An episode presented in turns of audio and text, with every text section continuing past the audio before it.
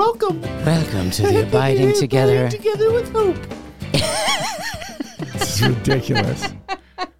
We've been scammed. Dude, they just totally feminized our podcast studio. If you can see this on the video, you can look at it on Pinstricker's on Instagram. I don't even know, what is this? Is this confetti? I don't know. There's literally a Myers Clean Day soy candle that smells like, I don't know what, it smells like, you know when you walk by Bed Bath & Beyond in the mall? And you can start, no, you wouldn't because you can't smell. That's right. Thanks for bringing this up. Oh, it's awful. It smells horrible. We have pink microphones and that beautiful picture. You know, it was funny. Oh, wait, let's say what it says. To our number one fans. Yeah. Do I have to listen to one of their episodes to be considered a number one fan? Fr. Dave and Dcn. Bob, we love you. Michelle, aww. Sister Miriam, and Heather. So this is part two of them. I think it's jealousy. I'm not positive. Yeah. But it was, so we put out that, you know, that meme you put out of, oh, right, of the hair. It was more than a meme. It was our episode. Our episode. So. Our episode thumbnail. Oh, hey, wait. My daughter's got you a present. Okay. So this has to do with it. Okay, will do. So, but the thing is Heather and I were texting back and forth. So obviously you put your face on Michelle's body and my face on Heather's. Yeah. And Heather's like, how does it work out that you come out of this? You actually look pretty good with hair. That's right. So it was great. Yeah, I apologize to Michelle. That was unkind. Yeah. There's just no way it was going to work. That's from my daughter's. It's a wig? It's a wig. Why did... Because they thought you looked really good. I thought your daughters and I were really good friends. Yeah, you clearly misunderstand the relationship. They put a note in there. I'm sure they said something. Oh my gosh! Affectionate. Why do we do that? Seriously, Bob. What kind of parenting is going on? You just have such a great rapport with my daughters. We were inspired by Heather Kim. Did your girls do all this? Actually, they did it all by themselves. No, they didn't do this. This room? No, they didn't do this room. This is just a total other thing that happened simultaneously. Your daughters are the meanest. You should try it on.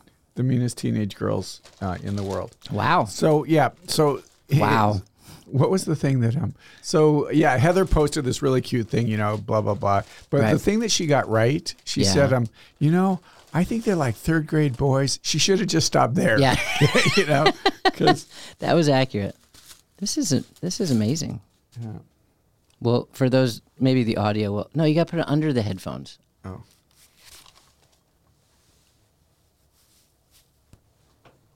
That's a great look for you. Yeah? Yeah, it's a good. Really, really good look. You're not just saying that. Okay, I wouldn't just say that. I'm going to take it off because I can't hear anything. Well, wait, just move it under the... All right. So here we are, folks. Sorry about that. So here we are. This is one of the podcasts, and this is the worst thing to do for podcasts. They tell us that. But if you're not watching, you need to go watch this one on YouTube. We'll put Bob Rice's channel. We'll put some pictures on. You can follow me at Dcn. Bob Rice at Instagram if you don't already. And I'll have the pictures up of things that will be present. But also, you're right, youtube.com/Dcn Bob Rice. Yep. So, but they were right. They said they were like third grade boys and like you pull the girls pigtail, but you really are the biggest fan. She should have just stopped with third grade boys, but we are the biggest fan. We are huge fans, so much. Which is why we do so much to promote them. That's right. I mean, I don't understand. Which we basically make their show. I mean, exactly. So, do you remember when they first came to us and they said we were going to do a podcast? And I think their original title was Chicks Hanging Out with Each Other. Yeah, something like that. And I thought that would be a difficult website. Yeah. So why don't you call it Abiding Together? Yeah, I remember that. Yeah. Remember they wanted to have 12 people on the panel? Exactly. We said maybe three, yeah, like maybe, the Trinity. Maybe just three of them, right. Yeah, there was another four. Who were the other four girls that they wanted on it? It was going to be like a Catholic View, I think. Goldberg was one of them. Right. Barbara Walters. Was one. Yeah, was one of them. Somebody the really angry one. Joy, whatever her name is. Anyway, folks. So it would have been a very different podcast if it wasn't for us. We love Abiding Together, and we those are just wonderful, inspirational women. Calves, brother, you've got a problem. You've got a problem. It's not a problem. It's a heartache, man.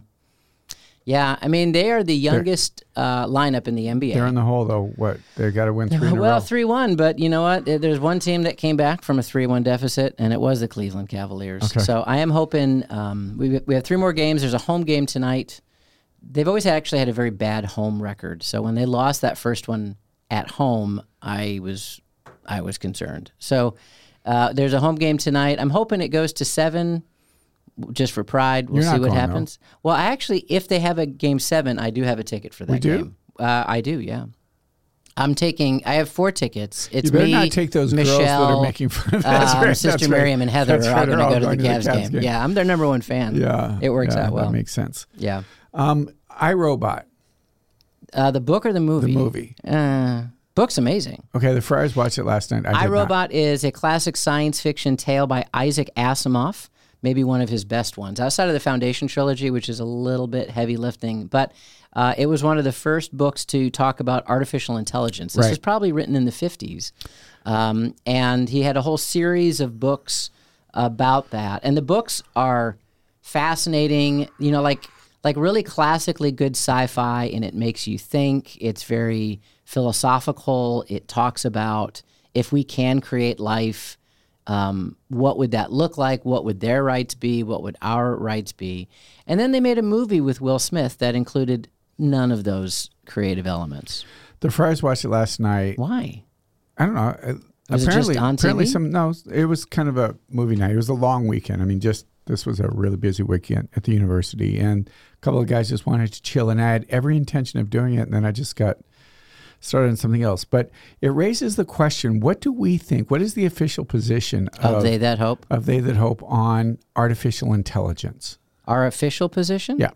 We're about to form that right now. I was actually just going to see if I could actually Google an AI thing, and it might tell me what it is. No. So we're nervous about AI. Well, actually, one of our friars who's in Italy, he's from the Assisi province.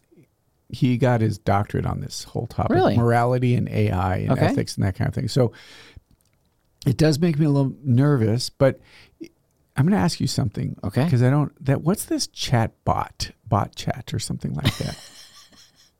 Is this the Twitter book? Well, I don't know. No, the stuff where you like put into this chat, some themes and then it comes back and it writes papers for you. Oh, yeah. But it's part of this AI stuff that's going on out there. Right. We really should probably catch up on some of that. We should probably research that before we talk about it. Well, why would we start doing that? Yeah. So, I can say as an academic, there's a lot of concerns about it because you can just kind of input information and... But there's a particular program that does that. Right. And it writes papers for you. And speeches. And yeah, exactly. And it's just kind of a big cheat. I mean... So my official position on AI is, AI is such a broad category. We're not necessarily talking about sentient beings. Mm-hmm. That would be the iRobot version of AI. Obviously, AI is used in anytime a computer makes a decision on its own, it's a kind of artificial intelligence. So the fact that your car senses something and wants to hit the brakes is a kind of AI. So... There's a lot of very, very good things about AI. In fact, it could be argued that a computer can't really work effectively if there isn't some level of artificial intelligence. The bigger question is, where is the line drawn? Okay, where does it go? I'm going to put you on the spot. You did, and I'm answering the question. No, I'm really going to put you on the spot right now. All right. Do you think I'm AI? No, AI would be way more intelligent. Don't say. I knew you were going to say something that was negative about me. Oh. I just knew it. I just shouldn't have even gone there. Did you see the movie AI from Steven Spielberg? Uh-uh. Oh. No, it's just something that's interesting. We actually had a conversation about it at the journalism conference that were doing, because they're accusing some of the writing and journalistic work that's being done using AI actually rather than official sources. Interesting. And one of the there was an academic there in I don't know what that is called. We should probably find chatbot or something like that, where you can put in and write papers. And they said they're actually some professors are letting the students use it as long as they cite it like they would any other site. Interesting. Yeah. So there's just so much that's out there that makes the academic world in many ways, journalism and all that really complicated. Sometimes you see things online of AI art, and if you just type in me in a Renaissance painting, and then they have this gorgeous painting. So I actually did try to play around a little bit with AI art, and it never is as cool as the sample. As cool as the sample looks. It's kind of a mess. I mean, I think you know, it comes down to what is the point of technology, yeah, and how do we allow technology to make us better, or how do we let technology replace us? Right. And that would be, use it or does it use us? Yeah, and that would be my big concern, either in artistry, in writing, which I consider to be an art.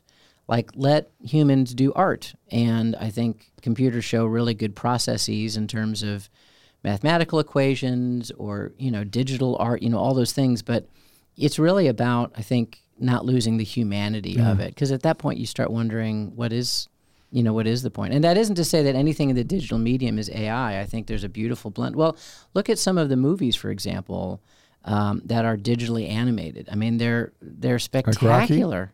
Like Rocky. Well, actually, this is a dumb thing, but I watched the Super Mario Brothers movie this weekend, and it's a fun movie. It's just silly. My kids loved it. But, like, the artwork in it is astounding. Mm-hmm. Like, I mean, it's really gorgeous. And that wasn't just, like, somebody typing into a computer, make Mario look cool. Right. It was real artists using the digital medium to make something fantastic. I mean, it's so good that you can almost take it for granted. And so, I think at the end of the day, if technology is the tool that we're using to make things better, it's a beautiful thing. And AI can help with that tool. But when you let AI drive the bus, like, you have a paper to do, I'll have AI do it.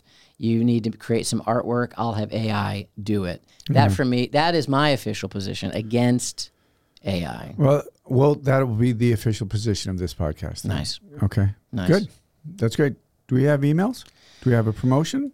We might. I thought we'd talk more about sports, but I guess the only thing that matters is the Cavs are losing. Yeah, hopefully by the time you hear this, the Cavs will have won the home game, and they will be down 3-2. It'll be heading to New York. And the stats aren't good, but if they can pull it out to a Game 7 and even win, go Cavs. Yep. So, well, maybe as you're looking that up, so we had Dennis Prager here this weekend on Thursday. It was interesting. It was not without its controversy. That's fair. That'd be a fair word? Partly because there are things that Dennis Prager believes that obviously we don't agree with. He's Jewish, so that's going to be the case. Yeah. But there was a couple of things that were really highlighted in our conversation. One of them, that he believes that the human person is not fundamentally good. Okay. So that was a conversation that we had, and just he doesn't recognize necessarily a Jewish position, by the way. Right. Well, and it depends on which. Right. I just want to say that for listeners who go, oh, maybe no. But yeah. It depends on which kind of strand you're going. Yeah. So that was part of it, and then he holds some really strange ideas. I think really distorted ideas about pornography. Yeah. And so that was a topic that we knew we were going to get into, because he had made a statement earlier, and we were going to give him an opportunity to nuance it. And then he just dug a hole bigger and bigger and bigger. And it was one of those things that, you know. So he said that he wanted to talk about it so he could nuance his comment. Right. And he just exploded it. Maybe for him it was nuanced, which was to say he really, really meant it. Maybe it was. He just doesn't see. His big thing is that there's a difference between what one thinks and what one does. Okay. So he wouldn't hold, as we do, the Christian view that says you can look at somebody and lust in your heart, that's necessarily a bad thing, right? Whereas as a Christian, obviously we do. But then he just dug the hole deeper and deeper and deeper. But it was interesting because it was one of those things that we wanted, obviously, to be able to talk about multiple subjects and topics. But what I really wanted also to be able to do is talk about the Lord. Yeah. You know, just to talk. So it was one of those things that I wanted to get through certain topics, and then really I just wondered what his image of Jesus was. Right. And, you know, because he spends a lot of time with Christians and working with Christians, and he's been on a radio show with a priest for years, and just like, did he ever think about converting? Yeah. And it was just, that was the part that I was really hoping to get to, and we were able to get to and talk about it. But just as it's interesting, he said he believes in the miracles of the Old Testament, and he said, and that's enough for me. It was just kind of an interesting, you know, he goes, like, the Red Sea is a pretty amazing thing, and that's enough for me. But he said something very interesting. He said, you know, related to the resurrection, the empty tomb, I ought to be careful about exactly what he said, but I think his line was, I hope that it's true. Okay. And that was just an interesting line. So he's a very interesting, kind of complicated person, but I think at the heart of it is this fundamental image of the human person. Because if you see the human person not as fundamentally good, then you could be okay with pornography. You could be okay with looking at the woman as an object or treating a woman as an object. Those were some of the pieces as I was thinking afterwards about what's the strand that holds things together for him that would be. What was his worldview? Right. And I think that's it, that if you do not see the human person as fundamentally good, then these next steps are not a problem. I don't know if you got to this level, but there's a difference of obviously the act of somebody looking at pornography and then the creation of pornographic materials, which is another huge part of it. It's not just I looked at something, it's, oh, these people did something that I'm looking at. Right, and I think that's where some people wanted us to delve more into everything that went in. And that I literally wanted to give him a second to be able to nuance. And then, the church believes that we're fundamentally good, that the human person's good. You can't look at the person, make the person as an object. And then wanted to move on, but he just wanted to continue to bury it. So Anyway, it was, but he's a really interesting person. I mean, I don't know anything about him. Why? Prager U. I mean, again, I've heard that. Yeah. So he's a conservative. He's a radio show host. He's been doing it for about 25 years. Huge pro-life. Okay. I mean, and this is another interesting thing because there's a disconnect there because he is. And every opportunity talks about the beauty of life and the sanctity. Actually, I think he uses the word sacredness, so there's just this disconnect in him. And then the whole transgender thing, he is just irate about that and what that's doing. Government overreach on lots of issues, yeah. It's a challenge, I think, going forward. We live in such a divisive society, to state the obvious. And then I think the balance, and I'm glad we're trying to find that here at Franciscan. Well, I'm glad you said this, yeah. Is just to say, so here comes somebody on our campus who we can stack hands with a lot of significant issues in our culture and in our society. But, I'd say a similar thing with Jordan Peterson, though it didn't sound like it got that inflammatory. There people, even other Catholics that will show up, are going to come and they're going to be incredible voices and important figures, so to speak, in our culture, in trying to bring about gospel values, even if they don't believe in the gospel. And how do we navigate that as a Catholic university, which is to be able to highlight, look, we don't agree on all of these things, but here's what we do agree on. Because the only way we're going to be able to ever move forward is not to, just look at a list of, do you agree with all of these points? Well, yeah. But what can we stack hands on? I really appreciated is the question. One of the students who came up after me, actually it was a day or two later, and she said, thank you so much. She said, I realize that we don't agree with everything, but she said, first off, we as a Catholic university need to be able to talk about these things, especially here. And the fact that she said, if we don't hear some of these things here first, where we learn how to kind of deal with it before we go out. But the thing that was interesting, this one person said, we shouldn't have invited somebody who disagrees with us. And then he talked about pornography. It's like, well, he's a Jewish person. He doesn't believe Jesus rose from the dead. He doesn't believe Jesus is the Christ. Those are really big points, It's like, well, we're willing to dismiss that, right? So it was an interesting dialogue. And honestly, as we do always, we prayed with him at the end. And you could tell he was just touched. There's something about being in that situation on the stage, kind of vulnerable in front of 500 people and the kids beginning to pray. And it was just a beautiful way to end it. I can imagine for him, I'm glad you mentioned the vulnerability because it's a very weird situation, I would say. We'd be like, why did we invite this Jewish person? It's like, well, he's coming to a Catholic university, a ridiculously Catholic university. Yeah, exactly. And he's probably just as nervous about what people think of him. I mean, maybe he's pretty hardened from that being in media for a while, but still there's that human element of how is this going to go over? How am I going to be received? How am I going to be welcomed? And I always hope people walk away, no matter what their belief is, from an experience with Franciscan and our students feeling loved and welcomed on some level. And that's really where I one of the things I was going kind of finished with when we were talking was that there's a danger, I think, in situations like that. And I said this, we talked about, I said, my desire would be for you to come to know the Lord. Yeah. But he said, I said, if you're honest, that's what you would expect me. I'm a Christian. I believe full heartedly. I said, but a danger, and I mentioned Peterson as well, is that we look at you as a prize to be won, right? Yeah. And that's not, I said, what Jesus did is he always saw the person. It wasn't somebody just to be fixed or a prize to be won, but it was an individual.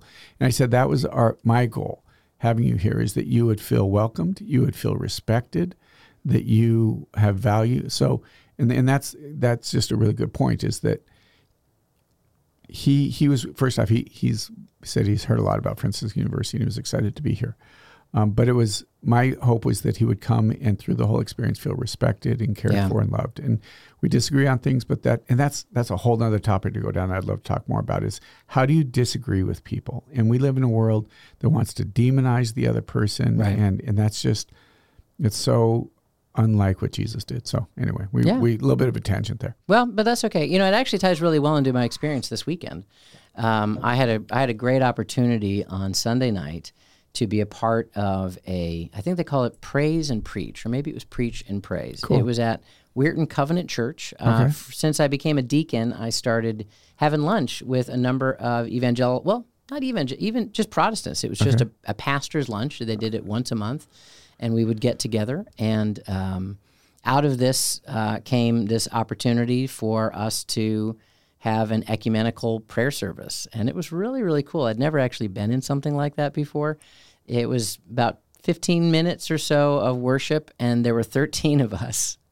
And everybody was told to speak for about 5 minutes. And for the most part, everybody did speak for 5 minutes. And no but about it. Like, it ended within 2 hours. Somebody said that was the biggest miracle of all of it. I was going to say, yeah. And, you know, you're just talking about, you know, a guy like... How many in the congregation? Or there was 13 people there total. There were 13 preachers, pastors that were there. They considered me a pastor. That's a lot. And there was maybe a couple hundred folk there. It was really neat. So I made an announcement at Blessed Sacrament, the church I was at, and a few people came, which was really cool, because it's a bit like, I felt a little weird, like walking into a Protestant, you know, gathering space, you know, where, you know, Jesus is Lord. And I'm assuming huge letters. You're the only Catholic? I was the only Catholic. I even wore my clerics. I decided just to double down on it. But when you mentioned, you know, Prager, you know, or even Peterson come into a very different place, like I was surprisingly anxious that day. I've given 1,000 talks, but I thought to myself, I've never like walked cold into a room where I don't know the people. I don't have a theme. Yeah. It's just whatever's on your heart. The one thing I asked is, could I just not go first? Because I just wanted to get a vibe and a sense of what was happening. And then, to be honest, sadly, I would say I had a negative attitude going in, like, oh, it's probably going to be really long. You know, I mean, 13 people speaking. I was riveted, dude. Like, you know, it made me appreciate also, like, many of our Protestant pastors are just incredible preachers. Yeah. Like, you know, I'm used to, as a homilist, I think I'm a good homilist. I've got the gospel, and then I reflect on it, right? But like, just to go cold and to preach the word with zeal and energy, and everybody had their own style. I mean, sure. I was just so edified by it. Like, I was really just in awe of it. But it kind of ties into this idea of, well, we disagree on things. Yeah, we radically disagree on some levels of it, to be sure, but we all stand and say the Apostles' Creed together. We all say the Our Father together. And what that environment was, it was an environment of men and women who loved the Lord and were willing to put aside what could be divisive in order to really focus on... Or maybe even, I don't know exactly the nature of it, you can still come together what separates you, but still embrace one another. So it's not just putting aside. Yeah, the fact that you wore your clerics. Yeah, yeah. Made it clear that I'm not putting that aside. Yeah. Well, and the fact that they called it an ecumenical gathering. Yeah, like, it was a clear, like, hey, but I think when you talk about how might we get along, you know, like, can we live with... the differences, like, does it always have to be all or nothing? Like, you either agree with everything I agree with. Can we find ways in which we can come together? And I would even say, I mean, as we know, in the Catholic Church, like, you know, we might be one church, but it's, as I talk to different Protestants and I talk about the different kinds of thoughts within the Catholic Church, they're like, I know you guys haven't necessarily broken into different denominations, but sometimes it sounds like you know, it sounds like you have. It's interesting. I remember when I was in seminary, I did a summer ministry working at the Children's Hospital. It's called CPE, Clinical Pastoral Education. Yeah. And when I introduced myself, I thought this was like, just really give them a sense of who I am, right? So I said, you know, I wasn't ordained yet. I'm de Pavanka, I'm Catholic, blah, blah. So the guy who's leading this says, why did you tell us you're Catholic? And I said, well, because I wanted you to kind of know who I am. And he said, honestly, that doesn't tell me hardly anything about you. Yeah. You know, he said, because he goes, I know lots of Catholics, you know, Catholics who don't believe in this or that. Or he said, so it's just, it was kind of insightful on his point that, and I think it's to your point, is that there's so much that separates Catholics, non-Catholics, Protestants, Jews, Muslims, right? Right. And just within our own Catholic world, there's enough that separates us. Again, it goes back a little bit to how do we talk to and converse with individuals unlike us? Yeah. You know, and one of the things that, I don't know if we've talked about it before, but I saw this one study one time that said that the country is most divided on Sunday morning. Really? Well, is that you kind of go with your people. Right? Oh, interesting. Yeah. You know, you go to your church, and if you look around largely, although I think Catholics are a little bit different on this, but the people that are in church with you, they look like you, they talk like you, they believe how you believe. Now, Catholics are a little bit more because there's a greater diversity as a Catholic, but there's something really true to that, is that especially in some of the Protestant churches, because that's exactly what you separate yourself until you find exactly people thinking. Yeah, exactly they're separated into a socioeconomic, ethnic group, and that's absolutely true. And you're right. I think sadly sometimes Catholicism can fall into that, you know, depending on where you are in the country. But the beautiful thing is sometimes they can't. I mean, and you know, because there's a one ethnic population and another ethnic population. It's in an area.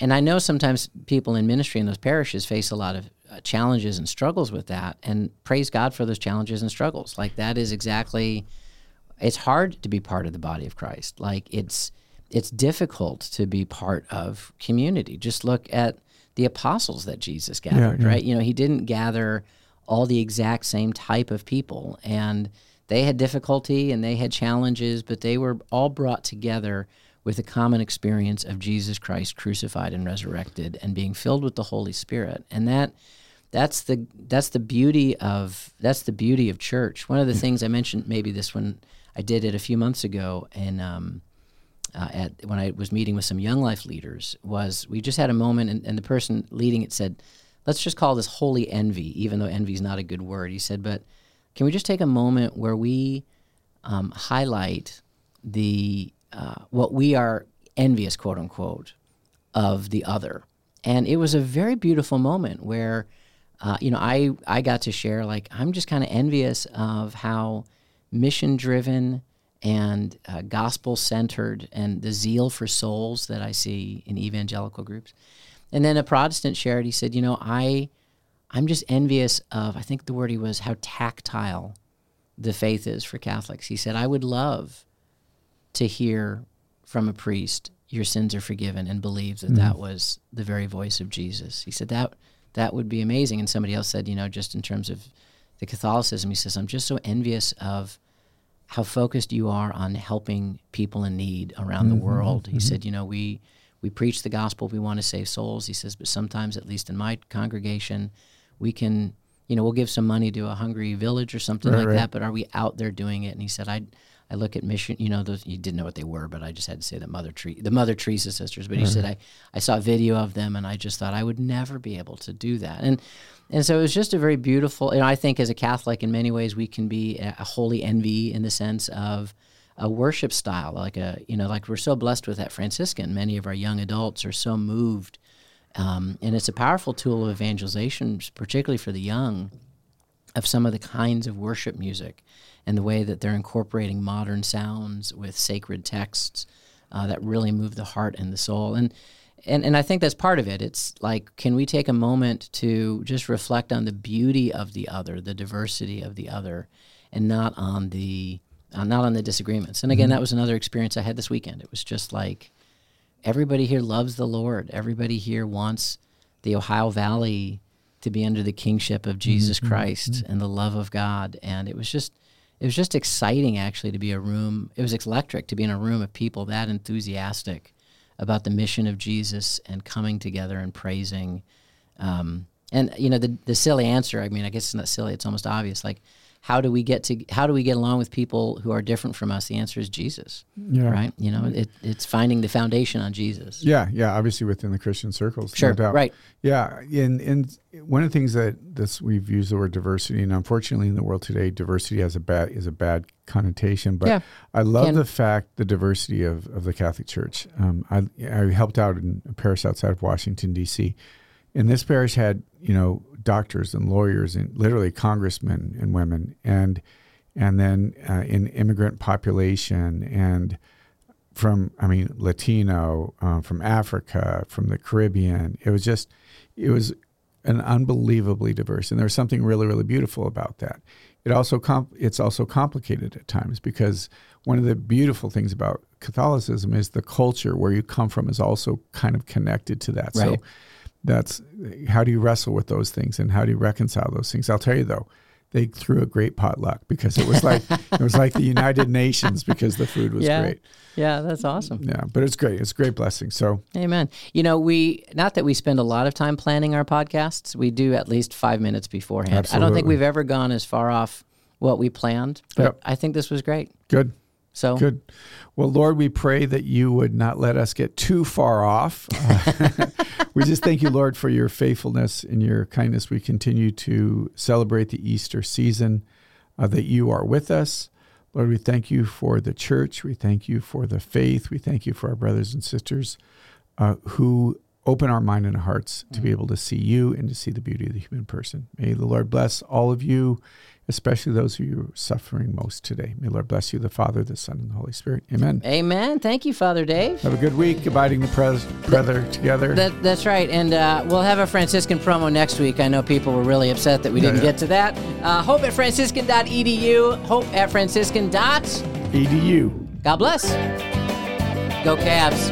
Yeah. Yeah. Go Nationals? I don't know. We had a baseball-free podcast. It's our best podcast ever. Oh, your craziness.